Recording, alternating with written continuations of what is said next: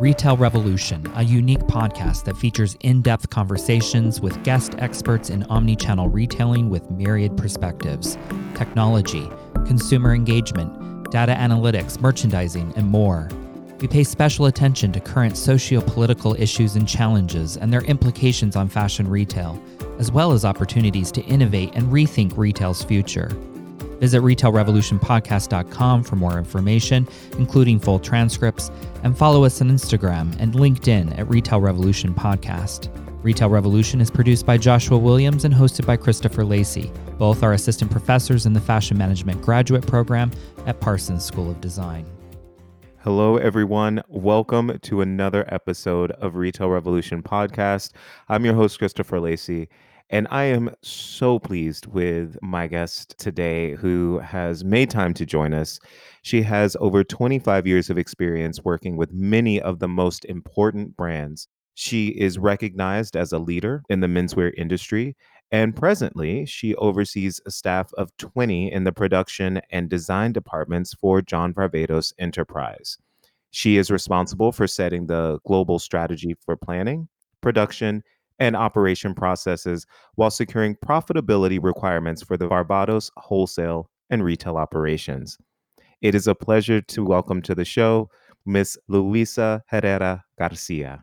Thank you so much, Christopher. I, I must say, you pronounced my Cuban name so well. I'm very impressed. you know, I practiced for like a full day, right? I, I think you did. That rolling of the R's was fabulous. I'm so glad that you reached out to me and wanted me to be on your show. And I think it's amazing. And I'm looking forward to having an amazing conversation with you. Yeah, so am I. So let's jump in. First off, let's have you tell our listeners about you. You have such a beautiful story. So tell us about it. Well, thank you. I was born in Cuba and I am the youngest of three siblings. I had two older brothers both were extremely talented and wanted to be artists. And I think that's where I got my sense of fashion since I could not draw to save my life. And growing up and being the youngest girl, I always wanted to be a tomboy. But then I realized in my teenage years there was a benefit to being a girl, so I was I was happy at that point you know, my father was very instrumental in everything that I've done. He's 98 years old and he's my mentor. He's my father. He's a leader. He's my inspiration. And he actually was a tailor in Cuba. And that's how I think I have this sense of wanting to be in, in the business and really understand what it is to create beauty through clothes. He and my mother came here to find a better tomorrow, like so many immigrants have done with their families. And he's very proud of everything that I've done and I've accomplished. And the woman that I am today has a lot to do for the roots that I have as a Black Cuban woman to stand by. And it's something that I definitely want to instill in my 15 year old son. I'm very proud to have had the privilege to have an amazing family that has inspired me and allowed me to be creative and to if you can imagine it, you can achieve it. And that's something that my dad always said that to me when I was a little girl in, in Spanish. And, and I believed it. And I'm so glad because through dedication, hard work, you could achieve your dreams. And I do want to ensure that whoever I'm able to touch in this podcast and this discussion, there's a little girl out there that's just like me that can be a senior vice president of a wonderful, amazing designer as John Varvatos and achieve her dreams, especially now with social unrest and everything that's happening. Believe it or not, I studied classical piano for about 10 years. I decided that wasn't the area that I wanted to go into. And I started to take fashion courses in FIT when I was in high school. And I had a knack for buying and I wanted to understand more about the business aspect of it. So my first job right out of college was with a company called Cutlass and Moore. I attended LIM Laboratory Institute of Merchandising, which I graduated in 1988 and on their advisory board. And I'm very excited about being able to play a part in the future of the graduates as they grow up and what they want to do and their decisions. But it all had to do with how I started. And I started with a small manufacturing company. And through networking, I was recommended to Perry Ellis and from Perry Ellis, where I was an assistant and a coordinator, someone recommended me to PVH, which is a mega house. I learned the meaning of blind CC at PVH. And my ex boss from Perry Ellis called me one day and said, you know, Calvin is taking back his brand from Bidermann, which is no longer in existence, and is making a license agreement with GFT, who at that time was an amazing powerhouse, Italian powerhouse out of Torino, Italy. And they had Joseph Abboud, they had Ungaro, they had Andrew Fezza, and they were acquiring the license for Calvin. And they needed somebody to start as an assistant in production for dress furnishings, which, for those of you who don't know what dress furnishings is, is shirts and ties. So I, I, went for the interview and I was approached by someone on the elevator who happened to be the person interviewed at the time. And he said, Are you related to Carolina Herrera? And I looked at the color of my skin and I'm like, I don't think so. So, but needless to say, he laughed and I did get the job. I was with Calvin for eight years. I started as an assistant, and by the time I left, I was overseeing Calvin, all of the GFT brands in terms of sportswear, tailored clothing, both CK and Calvin Klein that's how I got to meet John. He was the president design of Calvin Klein. And then he parted and went on to lead with Ralph and Polo Jeans and so forth. But we always stayed in contact. We were good friends. He was my mentor. And when it was time for him to start his company, he called me and said, You know, what do you think about it? You won't be leading 10 people, but I can tell you you're going to have a good time. And I said, okay. And after that, it was been 20 years, and I don't regret it ever since. I've learned a lot, and it's given major opportunities, and there's been good times and bad times that we all have. But it has made me an amazing leader in the industry through hard work and having an amazing team of people that I work with and learning a lot. So, yes, that's a little bit about me. I, I love your story, louisa And as I think about the trajectory of your career and I think about the foundation of your story, one thing that comes to mind that I want to ask you is about leadership, and you mentioned it. And just wanting to know for you, when you think about your leadership skills, what was the point in which you felt like, okay, I'm getting my chops as a leader? I'm learning something different than I ever have before about myself to become a better leader? Uh, you know, because you've been at Varvatos for 20 some odd years. So some people could say that I'm on autopilot, right? I'm not challenged. I kind of do the same thing. But I don't think that was the case for you. And, and I'd love to hear what that was like for you. Absolutely. No, and I think you're right. It's 20 years and somebody thinks, you know, you keep on doing the same thing over and over again. And I think, like relationships, it's human nature for everybody sometimes to say, Oh, I don't need to know it. I know everything, or we always did it this way. One thing that John always did, especially with me, and I think he, he did it with a lot of people, but because we had this special connection, was he pushed me and he pushed me out of my comfort zone. And by that, I mean I was in charge of production, which I still am overseeing it, but when there was an opportunity for merchandising, he's like, I want you to be involved in merchandising. I want you to understand about planning. I want you to understand what's on the other side, not just working with the factories and issuing an order. You need to understand everything about the business. And I said, okay, fine. So we started that. We started an inventory group where he wanted me involved with our CFO on everything in the flows and understand about what the wholesale needs were and so forth. He involved me in appointments so that I could understand when Saks came in or Neiman's what they were saying about the collection, good, bad, or indifferent. He and I had a very unique relationship because basically he managed the design team and the creative designers reported into John from a creative perspective, but from time management, from budgetary reasons, and so forth, they reported into me. So I had an opportunity to see the 360 of the business. And sometimes when you're in big organizations, and I totally understand that you're running a lot of money through your company. You can't have somebody like sometimes like a Louisa where it can be 360 and understand all aspects of the business. But when you're a mid-sized company and you're being pushed from the the founder to be able to understand that, that led me to always say, you know what, there's always two sides to a story. And I became a better leader by listening to everybody and what they had to say and not just assuming one way because it was what impacted the production and the sourcing channels. I was more sensitive to sales when all of a sudden, you know, Saks didn't reach their sell through. So therefore, they wanted to have chargebacks. And therefore, we had to have different accommodations for how we treated them, or when Bloomingdale's came in and their business was on fire because we were doing more exclusives with them. I'm like, okay, I'm designing a collection, but why do I have to do more exclusives? That's the first thing somebody would say. But when you start understanding the business and the nuances and why they're doing this, you want to interpret that and you want to relay that and convey that to your teams. And I found that, and I find this to today, the strength of me as being a leader and what I do is the versatility is being able to be open to other departments and other channels. And now I'm in a point in my life, and part of it I probably have to say is part of the pandemic and being home for the last four months and doing a lot of soul searching and being part of different webinars and so forth is I want to learn new things, not deal with the status quo. I want to be able to make sure that my team understands that and they challenge themselves. I want to hear a lot more. And I always did. I always encouraged them to try to have a voice because, as I said, I'm only as good as you are. And my job as a leader is for you to be so amazing that one day you could take my position.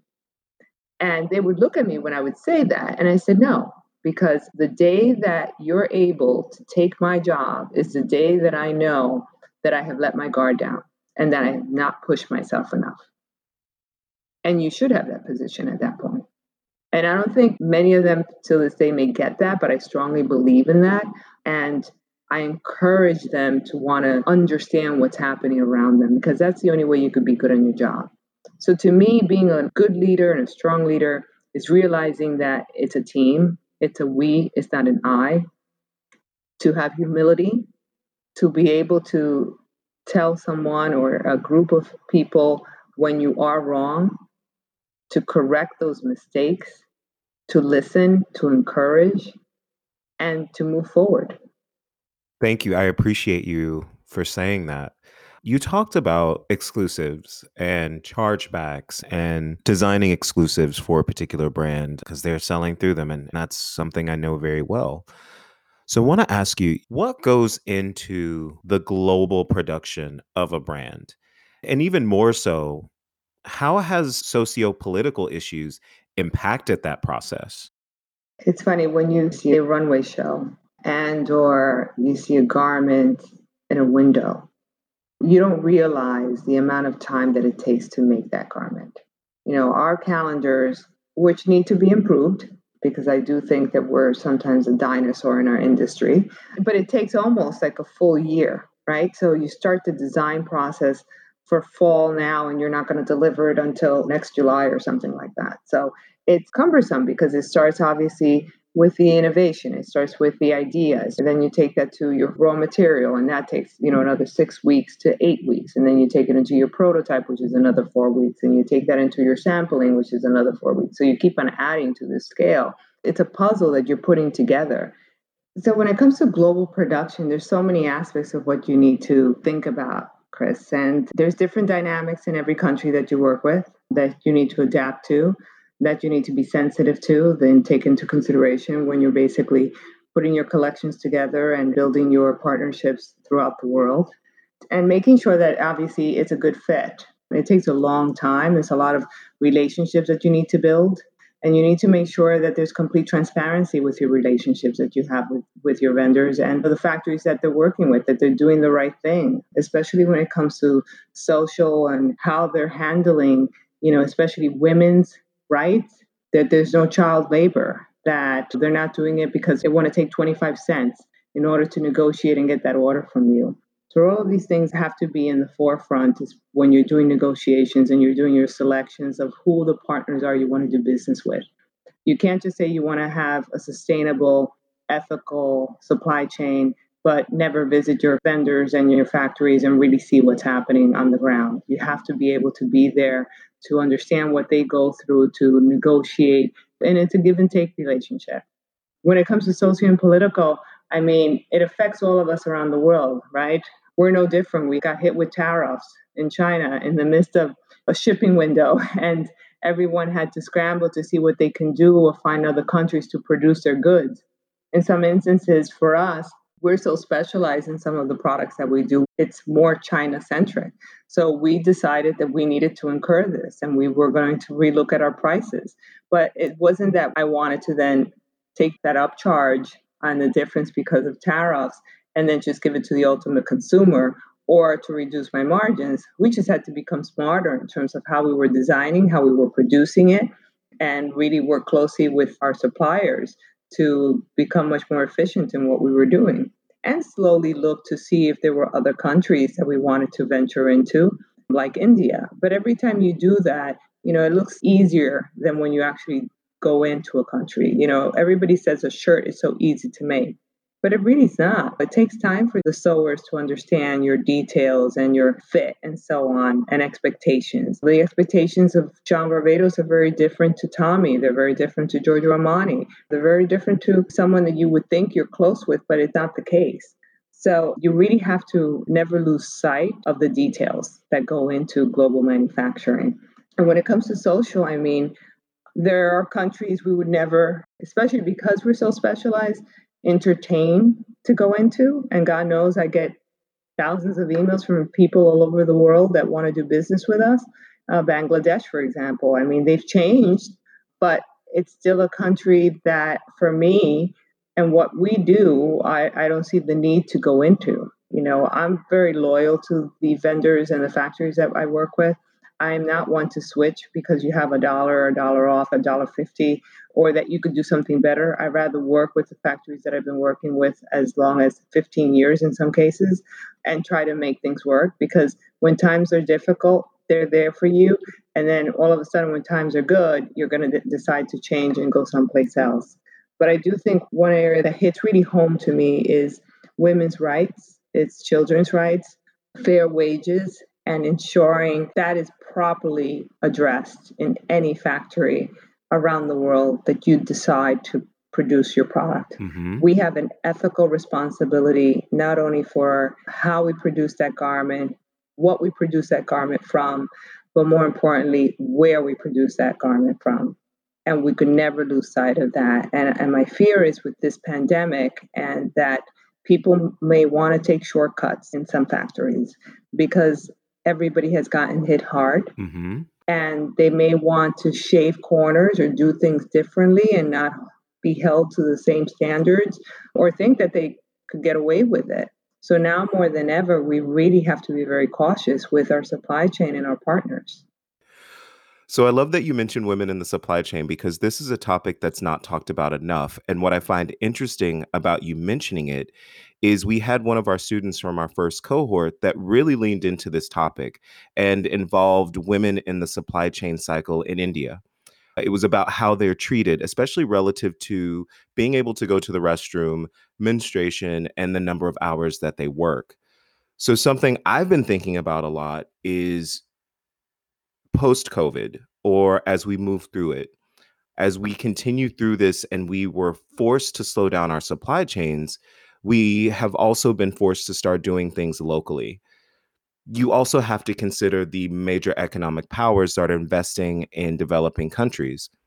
Do you think that they will become more aware of the impact on women's health? The way women's labor has been treated historically in our supply chains has really been deplorable. So it's just something that I've kind of been thinking about, and I'm wondering if it's something that's crossed your mind as well. It definitely has. And it's funny, you're talking about the student Prachi, correct? Yeah.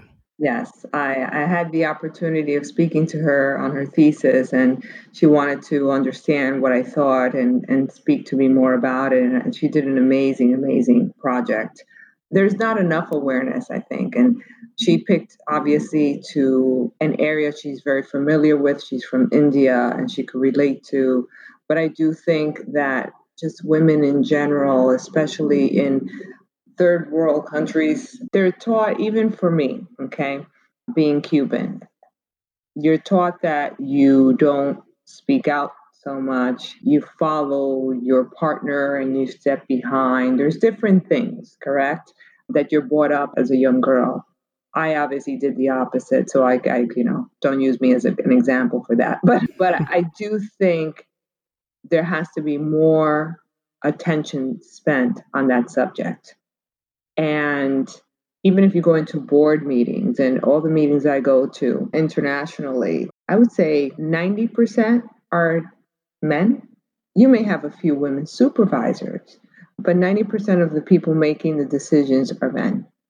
And then when you go into the sewing lines, you have 95 to 100% of the lines which are women.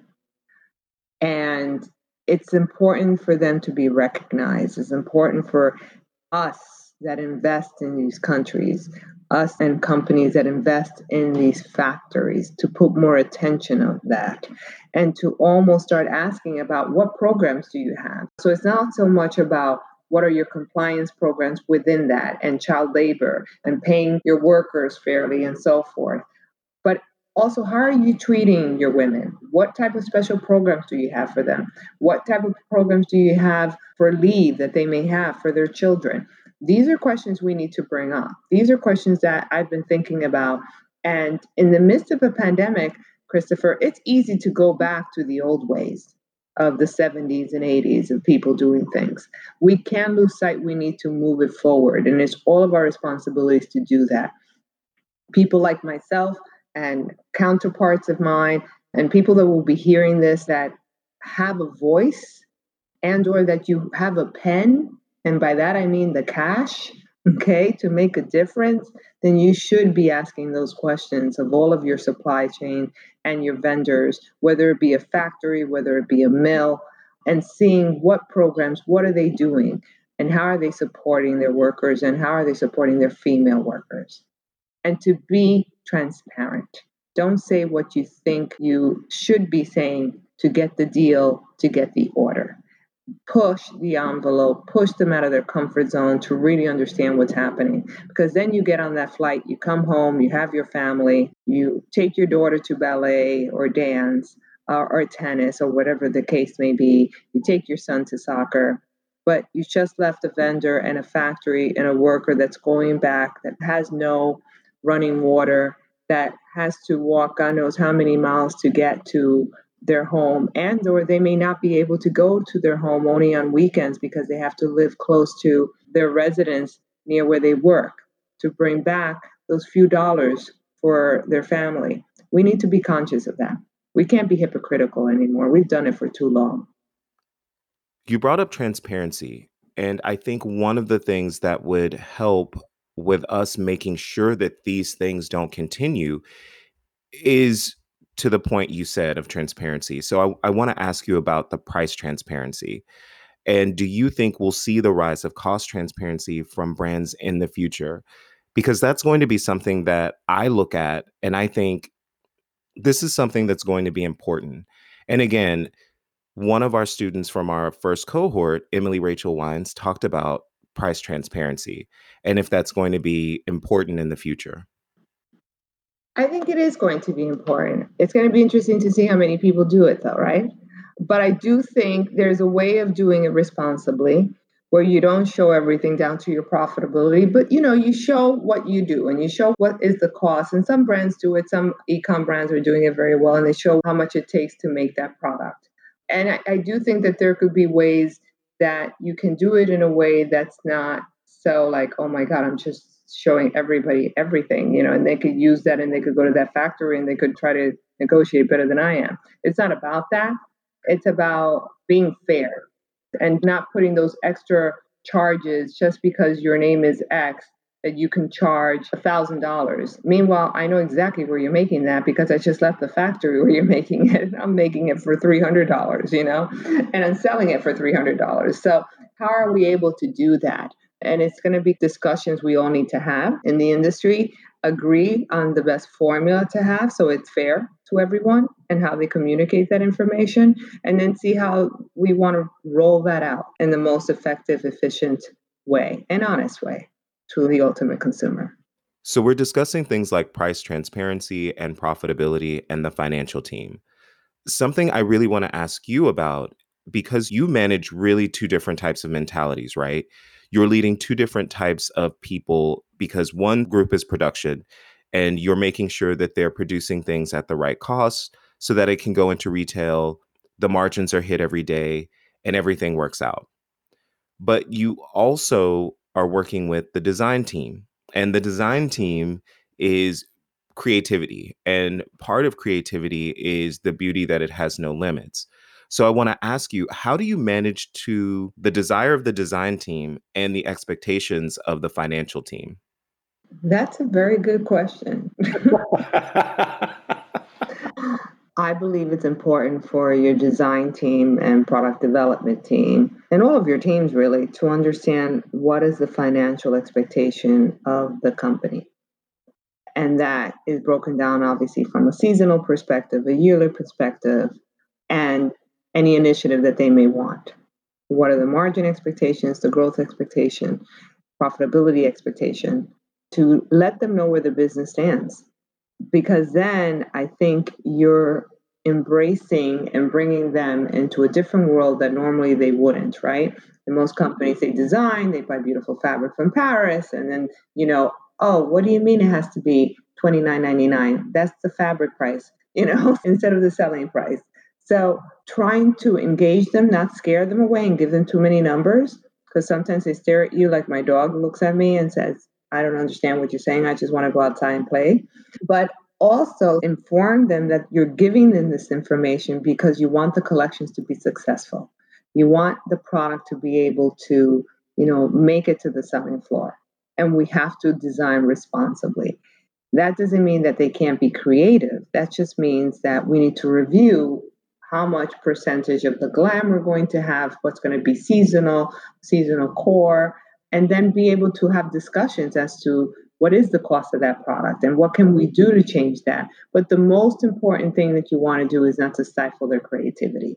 You want them to be able to do that. You don't want to scare them that they have to produce something that could only be X price. You want them to push the envelope but to still understand that we all have a responsibility to design responsibly and produce it responsibly. So once you're able to engage that, and sometimes it's with humor, and show them, oh my God, this sweater collection, it just hit the floor. It's doing great. And can you believe it? It has the best margin. And then you could say, and remember, we changed that yarn at the last minute and it was great and we didn't miss a beat. So when you're able to do that, then they're like, oh, okay, I, I totally understand that. I mean, John laughs at me because he calls me the SKU Nazi. And then he says, now all of my designers are thinking about I am you. And I thought it was, he's like, I thought it was a song. And then I realized it's talking about the real I am you in the cost file. and, uh, and, and I would look at him like, that's a good thing, right? so, because they're now being cautious about the fabric assortments and the pricing and when we're producing a garment and we're flashing costs, I'm like, okay, guys, it's coming out to this. And they all look at me. And then before they would look at me and say, that's going to be your problem, right? That's product development's problem. Now they understand it's all of our problems if we can't get it produced at the right price to hit the right margin for the right retail. So now they're like, okay, I got that. I have a secondary fabric. Let's take off the zipper. Let's do this. And they're already starting to think about that. So the more you engage them, the more you understand that they are part of the process, that they are just as important, if not the starting point of how profitable a company can be, because it's about product. And if we're able to produce product on time at the right price and that's compelling to the ultimate consumer okay? And of course control your inventory because that's the kiss of death that you know a lot of our companies have nowadays. Then we should be successful. We should be able to meet those financial plans. And now because you said that i'm going to pivot in the other direction on you and i want to ask you about brick and mortar stores what do you think needs to happen for better profitability and sell through for brick and mortar? You know, we go through that whole process. You've spoken to the designers. How do you get the best margin? We're going to switch up this fabric. It needs to hit the selling floor this way. And what we've seen over the last few years is, and I will never say brick and mortar is dead because it's not, but what we do see is a change in how brick and mortar needs to operate. And I'd love to hear your thoughts on how you think brick and mortar needs to pivot and be meaningful to have profitable sell through. I think, and I'm going to speak from experience, I think sometimes in brick and mortar, you try to be too many things to everyone, mm. and you can't, and you have to be focused. And sometimes, as a designer brand, nobody wants to give up on any classification. They want more, more, more. Every salesperson has a special account and client that they want this for. You have to have discipline. And the more discipline we have with our assortments and how our buyers are buying those collections deeper instead of having so many SKUs, and then we have the only 50% is what is executing that profit, you know, per square foot, those sales per square foot. So let's get rid of the fluff. And those are hard calls because just as the designers sometimes don't want to give up of that creativity and those designs, we have to have hard calls if we're going to be much more profitable and seeing which ways we can do that. And once we do that and how we could turn the product faster, sell through expectations that we can do and beat every year, I think we'll be in a better position. But less is more. And the more focused you can be in your assortments in your stores, the better you will be. I also think a good brick and mortar is also one that can build on its e-com platform because then you could bring those customers back into your stores. The more you could have those two connected and the more storytelling you could say and storytelling that obviously is true, not made up, okay, and things that you stand behind, the better your business will be. Yeah, I know what you mean. The importance of e-commerce, I think a lot of people thought that e-commerce was to replace or that it would replace brick and mortar, but it really has to work hand in hand. Correct. I see it as your e-commerce platform should be there to educate your client. It should make it easier for them to purchase those basic items, those ones that should just be part of the core collection that you fly through and you leverage your e-commerce platform to do that. And then when you walk into the store, that's where we get the wow of it. And I sometimes feel like I'm really old school in the sense mm-hmm. that there are some things I think I should experience and see in person. I just it's in my head. I think about it, you know, I I could never imagine purchasing a suit online because the fun part of an Isaia suit is that the moment where you pick it up, you feel it and you touch it. And brick and mortar has to really make those moments meaningful. And to your point, those moments become less meaningful if there's a lot of fluff. That's not necessary, right? When you when you do what you do and you do it well and you highlight it, it becomes a completely different retail experience for someone.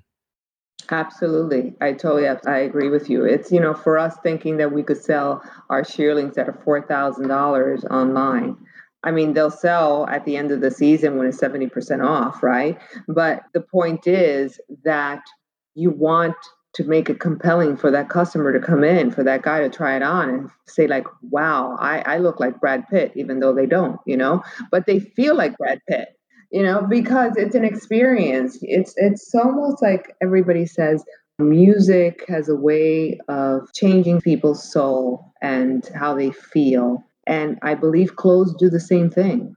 And you need to really reestablish that storytelling and being able to want to be there with that customer and walk them through that experience when they come through your store. I believe a lot of our stores have lost that. That's why some of them have gone belly up. You go into some of these stores just to find a salesperson. They would send you to the appliance store to find a salesperson. It's crazy we've lost sight of the importance of having that connectivity with the consumer. I think that connectivity is going to be more important than ever. And mm-hmm. we, we've all, we've all talked about connectivity, but what does it really look like? And I think in terms of big box retail, the idea of people wanting to walk through nine floors to find merchandise is quickly becoming obsolete. Right. And I know even just for myself, prior to the change of shopping behavior. I never really enjoyed that. I was probably a, a, really good conversion metric. You know, I was a total driver. I'd walk in, I could tell people what I wanted and then leave right away. So meandering through stores' floors was never a thing for me.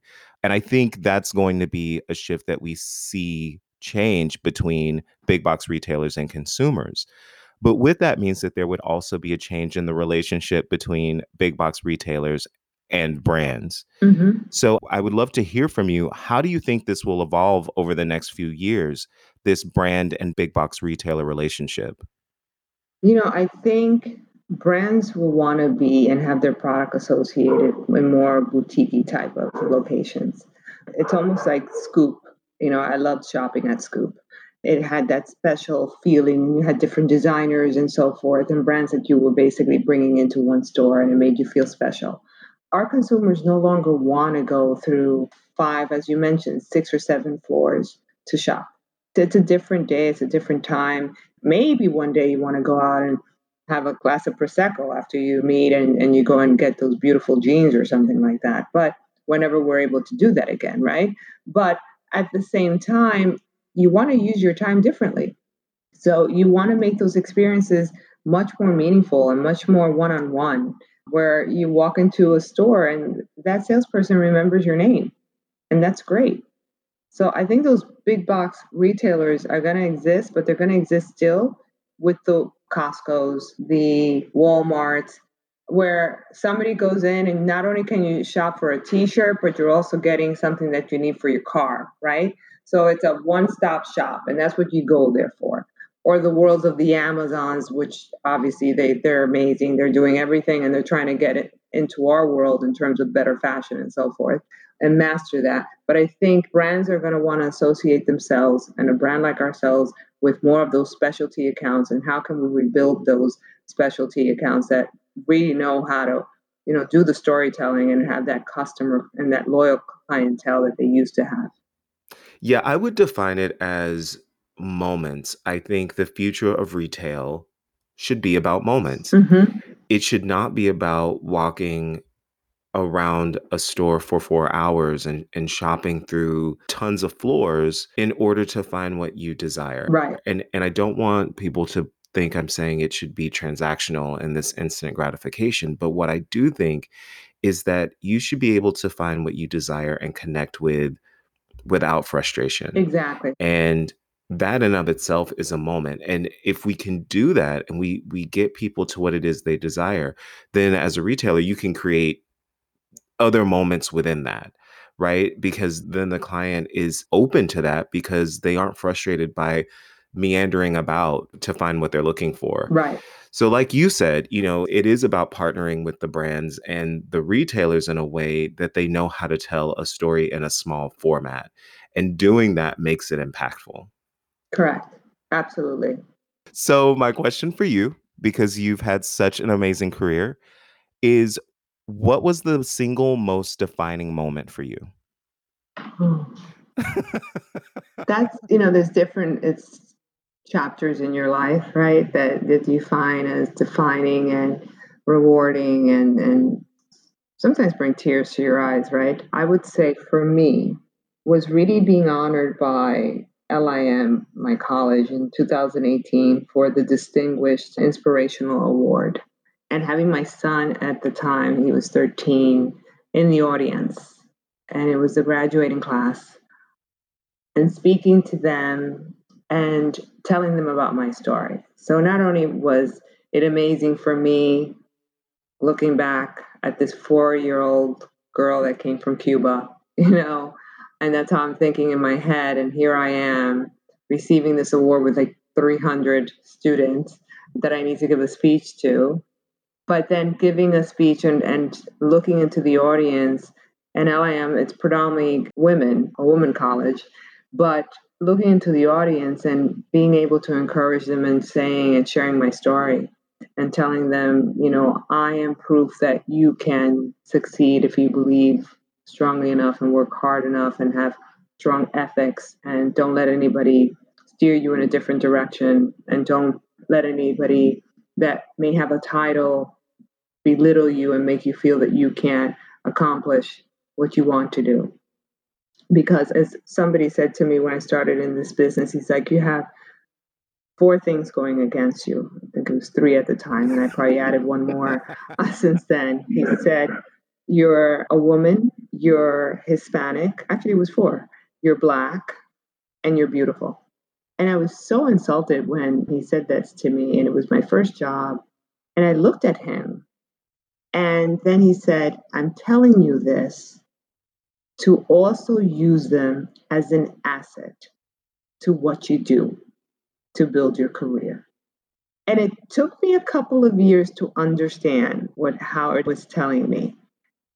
But I appreciated what he said because people can use it as a negativity or because I'm a woman, I'm not being given the opportunity to succeed or I'm not giving that, you know, that title because I'm black, nobody's considering me for this. I changed that and it was up to me. I'm not going to say it was easy. I'm not here to say that it's easy. And yes, it's going to be hard work. But anything that you want in your life, whether it's your personal life or your career, is hard work to be rewarding. And when I was able to speak to these students, I heard what I was saying as well. And I felt proud that I could share that story and be on that stage and to let them know that they too can have what I have and they can achieve what I have. And one thing that I, I didn't mention is when I was climbing up the corporate ladder, I was a single mom. And it was my mom and dad at the time when Cole was like four and I was getting on a flight to Hong Kong and I was crying. And they looked at me and they would say, Get into that town car, do what you need to do. We're taking care of your son. Don't worry about it. And they encouraged me. On top of that, before I met my amazing husband later on, and Cole was already like six, I had several years there that I was trying to juggle everything. Mm. And I did it.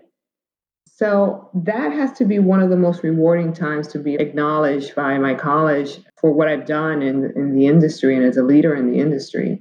So that was humbling enough. But then to be able to share that story and to hope that I made a difference and to also know that my son was there to hear this about his mom and how I was presented with this award was more than I could ever expect. You know, as you told that story, the other thought that came into my head, and it, it came in so overwhelmingly, was no one else gets to write your story. And so often, and I lived it, sometimes I feel like I'm still living it. You hear people speak a narrative about a group or about you or how anyone identifies with a particular group. And all of a sudden, before you know it, their narrative has started to seep into your own narrative, right? And you hear it every day. And so then you start to believe someone else's story. And what I appreciate so much about what you just said is do not let anybody else write the story. Mm-hmm. You get to write the story. And this part about when you're writing your own story, that's what's meaningful. Absolutely. You can change the chapters as you see fit. And many of us, as we're going through our careers, we think we're supposed to stick and do the same thing, or this is what I should do and what I was supposed to do. And sometimes things change up, and that's okay. Right. But it's your story that you get to write, it's your story that you get to do. And I, I want to thank you so much for saying that. No, it's, it's, it's a true thing. And you're absolutely right. You know, like I said before, life happens in between your plans, but it's how you deal with those changes, those challenges, and how respectfully you deal with those changes and those challenges. We're all vulnerable at different points of our lives for different reasons, right? But that's okay. That's a good thing. It, it's a good thing to be humble and to understand that to get to the next stage, sometimes you, it's harder and you have to give more of yourself. And that, to me, going back to your first question about leadership, I think that's what makes a good leader is to realize that they have to be humble. Yeah, for sure. For sure. Well, Louisa, I thank you so much for being on the show today. And I want to give you the opportunity to tell our listeners how they can hear more about what you're doing or contact you if they have questions. Or I'm sure there'll be a few people that want to contact you to be a mentor. So, any information you can provide. I would love that. I definitely would. Yes, I would love to mentor and do anything with the students and with the school. I think there's a lot in my head, especially in the last four months, that I it's going through in circles that I want to share and make a difference because I think our children are our future. And with everything that's happening, the social unrest, politics, and everything in a pandemic, we lose sight that sometimes they don't have the strong voices as others do. And it's up to us to be able to be there and to give them that leadership and that guidance and support. So I definitely would love to do that. And in terms of someone reaching out to me, Louisa Garcia in LinkedIn, or on Instagram.